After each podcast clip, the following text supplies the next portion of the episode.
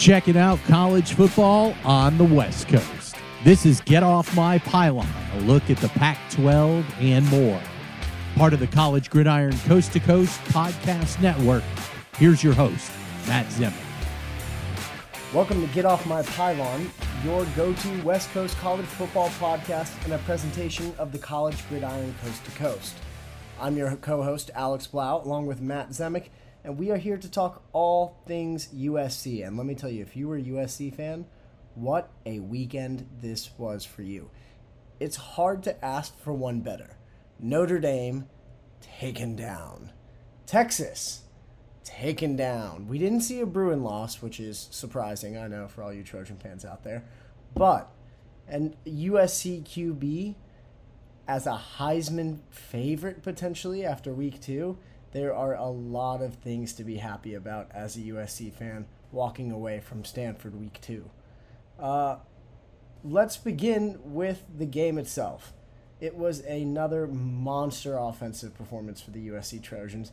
And once again, it all starts with the quarterback, Caleb Williams, who really showed not only does he have a grasp over the Lincoln Riley offense, he just has a control over the game, no matter the Pac twelve opponent, or if you're playing somebody like Rice. Now, sure, we haven't seen, or U S C hasn't seen, a tougher opponent yet.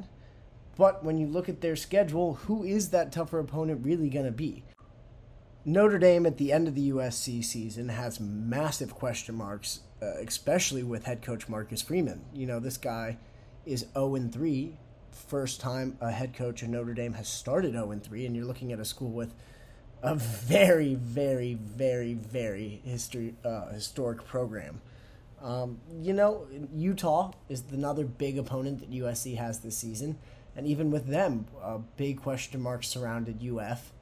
You know, that was a tough loss, but maybe U F was really good. And then week two, we saw U F kind of uh, play how we expected them to going into the season. And Utah, you know, we also saw a massive bounce back for them. Offensively, that was a production that we should be seeing from this offense. So as a U S C fan, to cap off this amazing weekend, when you look back at this game, you say, wow, we could, this Trojan team could potentially run the table in year one of Lincoln's offense and Lincoln's defense, Alex Grinch's defense, which is the big question mark. Uh, but looking at this game, offensively, the Tro- Trojans absolutely had their way. Caleb Williams, seven incompletions, four touchdowns. You know, by halfway through that game, by halftime of the game, I believe, uh, Caleb Williams had more touchdowns on the season than incompletions. Uh, he threw for over three hundred yards, which is always a, a sign of excellence, I think, in the sport. It's becoming more normal, but, you know, for a college guy and a new system and a new team. Uh, the running backs had their way. Travis Dye got into the end zone for the first time. Uh, he also got over the over the century mark, got one hundred yards, one hundred five yards on fourteen carries, I do believe. Uh, yet you also saw Relique Brown back healthy. Glad to see him. Uh, Austin Jones, Relique Brown, both averaged almost five yards a carry. So, you know, when Caleb Williams didn't need to rely on his receivers, U S C established that we can run the ball, and we will run the ball. It's a reliable way that we can not only just move the the marker, but we can get significant chunks of yardage running the ball. Uh, and it all goes to this much improved U S C offensive line, who I don't think anyone expected this amount of excellence. And it really shows you also how comfortable Caleb is moving around the pocket, scrambling when he needs to get rid to, uh, when he needs to get, sorry, when he needs to get out of the pocket. Uh, he can make plays with his legs and avoid getting sack marks behind the stats of this offensive line. Uh, but they have opened up the run game significantly, and when you have defenses worried about that run game, the wide receivers will go crazy, and they did. Now, the wide receiver core has always been a specialty of U S C's team, uh, going back to Amon-Ra, Drake London, uh, Juju Smith-Schuster, uh, Robert Woods, and Marquise Lee. Uh, but this offensive duo that we see here in Jordan Addison and Mario Williams, this may not only just be the best wide receiver U S C duo in recent memory, it may be the best wide receiver duo in the country. Mario Williams, crazy to say, is the option two in this offense, and he got into the uh, in the end zone for the first time. He had seventy-five yards, I believe, on four receptions. Jordan Addison, what more can you say about him? Caleb Williams can just drop back, flick it fifty yards down the field, and let Jordan do the rest, including not only hauling it in, but shaking a man on his back to get into the end zone. Jordan Addison got in there twice on seven receptions, had a, over one hundred seventy yards. It was pure offensive dominance. But when you're looking at the U S C defense, we may have a little bit of a different question. Now, the question becomes, and we'll get into this, everything we saw in the Rice game from this Trojan defense came back against Stanford. And this not only accounts for the stuff that's going to come back to hurt you, especially if you run the table and make it to those big games, but the stuff that's going to get you to those big games also came back. So there was good and bad to look at this Trojan defense with. Now let's get into it. Something we saw in Rice that came back, especially first the th- in the first three quarters of this Pac twelve matchup, was the Trojans' inability to stop the run game. First half of Rice, and there was good things, you know, U S C's two pick sixes in the first half, I believe, two in the first half, three total for the game, four interceptions total, three pick sixes.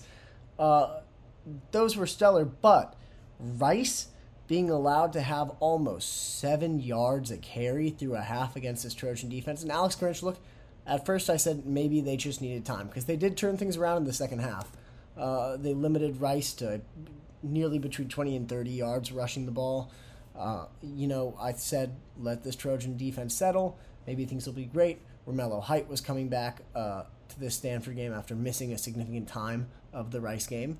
Uh, but through three quarters against Stanford, Stanford had their way on the ground. You know, they had almost six and a half yards a carry through three quarters of the game, uh, which is concerning, especially when you're going to be facing big-name teams in big games with even bigger audiences, and you won't be able to stop the run. Not only can you not stop the run, that means you're going to lose the ability to manage the clock exactly how you want. And then at that point, you know, at least your offense scores quickly, I can tell you that. This U S C team, man, you blink and you will miss the touchdowns because I think they last about fifteen seconds is the average uh, time of a U S C drive. Uh, and they end in touchdowns. But this defense needs to be able to stop the run going forward because they will see good run games, especially Utah. You know, Tavion Thomas will be a situation for this U S C defense if they can't get it together. But the lack of ability to stop the run game was not the only thing that came back to this Trojan defense.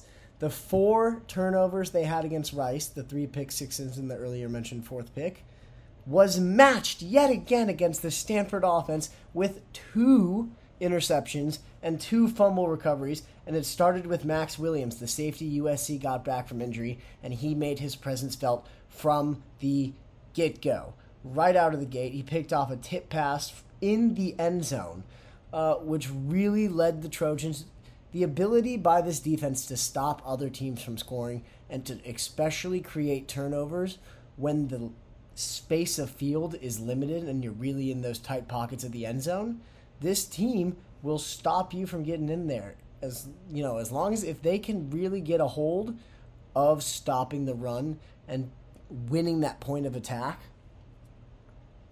they can they can hold their own and they can allow this offense to do what it does and dominate.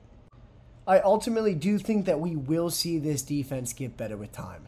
There is no doubt, you know, injury aside, knock on wood, uh, that there's no doubt this team and Alex Grinch will get better against the run, especially when the teams they're playing should be considerable underdogs compared to the Trojans as they advance. They're seeing them go up to the number seven spot already. They started at fourteen. You know, there's a real chance that this U S C team is the face, not only the face of the Pac twelve come the end of the season, but the face of West Coast football yet again that quickly. A lot of people said it was going to take at least two years, and Lincoln Riley said, let's throw some transfer and N I L money at that. And the cherry on top of all of it for U S C fans, after turning off their T V, after already seeing Caleb Williams as a potential Heisman quarterback dominating in a Trojan sense that makes you think about the early two thousands, you check to see the score of the Nebraska game. And you see that Clay Helton, at his new job, is winning. And not only is he winning, he's costing people their jobs. Scott Frost recently uh, terminated by the Nebraska team. Uh, but at the end of the game, according to Ross Dellinger on Twitter, uh, Clay Helton uh, was asked about his team's big win at Nebraska and unpromptedly responded, "How about U S C? So proud of them. Lincoln is doing a great job." Uh, and then it had come out that U S C A D Mike Bone and Clay Helton had shared texts throughout the weekend, not just texts of congratulations, but also texts of, of admiration, and Bone expressing how proud he was of Helton for taking his new team and finding success so quickly. This is not your typical uh, relationship for A D and fired and recently terminated coach, uh, but for a U S C fan base, as people who knew Clay Helton as, you know, maybe a frustrating uh, play caller and tactical leader on the gridiron, was a good man and a good person who you always had the U S C athletes' uh, best interests at heart. So it really was a great weekend for U S C fans in what's turning into be the season that U S C fans had hoped for when they heard Clay Helton had been fired. Across the Pac twelve, Oregon State Beavers were taking on the Fresno State Bulldogs in what ended up being a thriller of a game that uh, I don't think a lot of people expected. They knew this O S U team could be fun, uh, but this was an absolute nail-biter. You know, any given Saturday, uh, the game is a game of luck sometimes. And uh, for Oregon State, they needed a few things to go their way. And they needed a few things to go their way because their defense was getting absolutely manhandled by Fresno State. Uh, the Bulldogs had absolutely no issue uh, not only marching down the field, but putting up points. The problem is those points weren't exactly touchdowns, weren't capitalizing on every opportunity they had, settling for field goals a lot of the time until they couldn't get the field goal they needed. After Fresno State missed a big-time field goal late in the game, uh, it was O S U that would get the ball, they would go down, they would score with under two minutes, leaving Fresno State in that situation two-minute drill. Problem, uh, once again, the Beavers' defense could not make a stop to save their life. Uh, and, and the Bulldogs responded in less than a minute, I believe they got into the end zone. Uh, so no time left on the clock. Oregon State's offense gets back in there, uh, and and what do they do? They march it all the way down to the two-yard line. A field goal will tie it, and I think they they were considering it, you know? They, they sent the team out there, leave it to Fresno State's coach to shoot himself in the foot. Uh, he, he called a timeout to ice the kicker. And that's when Oregon State coach Jonathan Smith really looked at it and said, what am I doing? I'm on the two-yard line, you know? We we just got uh, big plays to march us down here. We got a pass interference in the end zone that is setting us up to win it. Let's go and take this thing. And what does he do? With just three seconds on the clock, he sends in the Wildcat. They score a big-time touchdown. I believe it was their first win at Fresno State uh, in the program's history, I do believe. Uh, so it was a big, exciting win for a team that you really want to see uh, do well and has a chance, frankly, to take over this Pac twelve if we and when we see departures of teams for the Big Ten in the upcoming years. Uh, massive win for Oregon State. I do think there's clear issues that need to be resolved uh, if you want to make that next big step, but you need to be able to win games like this when you're coming back from behind. And even if it takes a little bit of luck, luck, they say, is when preparation meets opportunity. You capitalize when you needed to. Oregon State Beavers, great celebration, and uh, great momentum to take into week three. Finally, we're going to take a look at a big game. Washington State Cougars went into Wisconsin and walked away with against a ranked opponent with a big victory, seventeen fourteen. The problem, was it a deserved victory?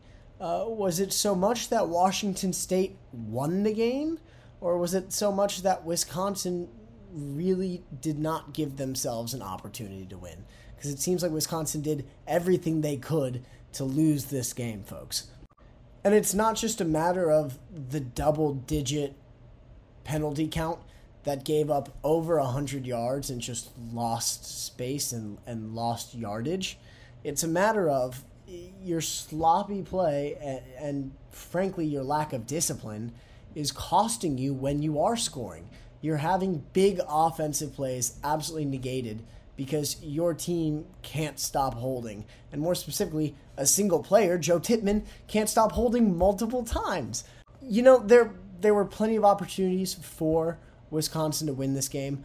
Uh, it ultimately boiled down to a lack of conservative play calling and, and going for it on fourth down early in the game uh, that just opened the door for the limited Washington State production, which brings us to the the whole other side of this game, which is Washington State. How exactly did they walk away with this seventeen to fourteen win? Uh, it beats me. Statistically, they were outplayed at every level. I think Wisconsin almost doubled the entire offensive production. Uh, Wisconsin had over four hundred yards uh, to Washington State's two fifty, two fifty-three.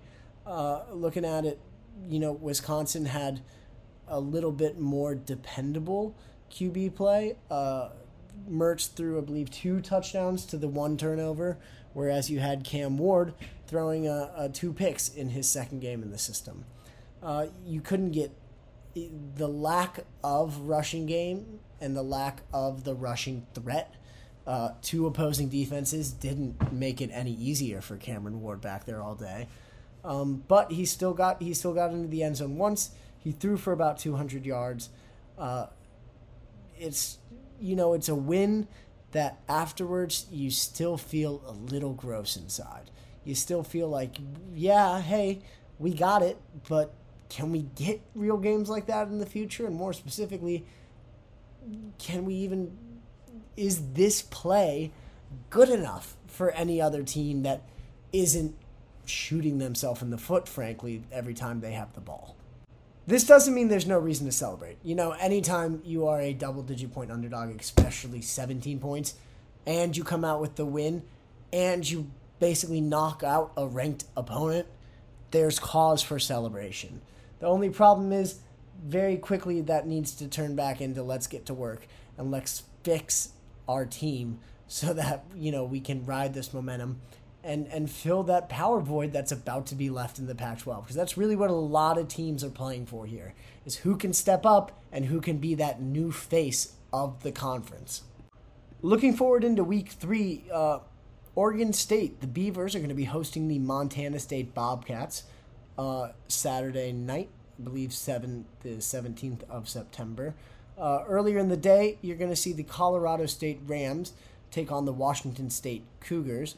Uh, and then I believe even the latest game of the three is going to be Fresno State in the L A Coliseum facing the number seven, the highest-ranked Pac twelve team, and this Lincoln Riley U S C offense. Uh, frankly, I think this should be three wins for these three Pac twelve teams. I think Oregon State can continue to just ride the success that they've been seeing in these first two games of the season. Uh, I think you're going to see Washington State and Cam Ward hopefully settle back into a little bit of an easier time, a little bit more of a grasp on the system against Colorado State. And then from U S C, I don't expect you to see anything different. If this U S C defense can get four more turnovers and bring the season total to twelve turnovers on three games, and if Caleb Williams can just solidify his Heisman candidacy, this U S C team will be off to a better start than any Trojan fan could imagine. I appreciate you for listening with us. Uh, enjoy the games this weekend, no matter where you are, no matter who you're rooting for.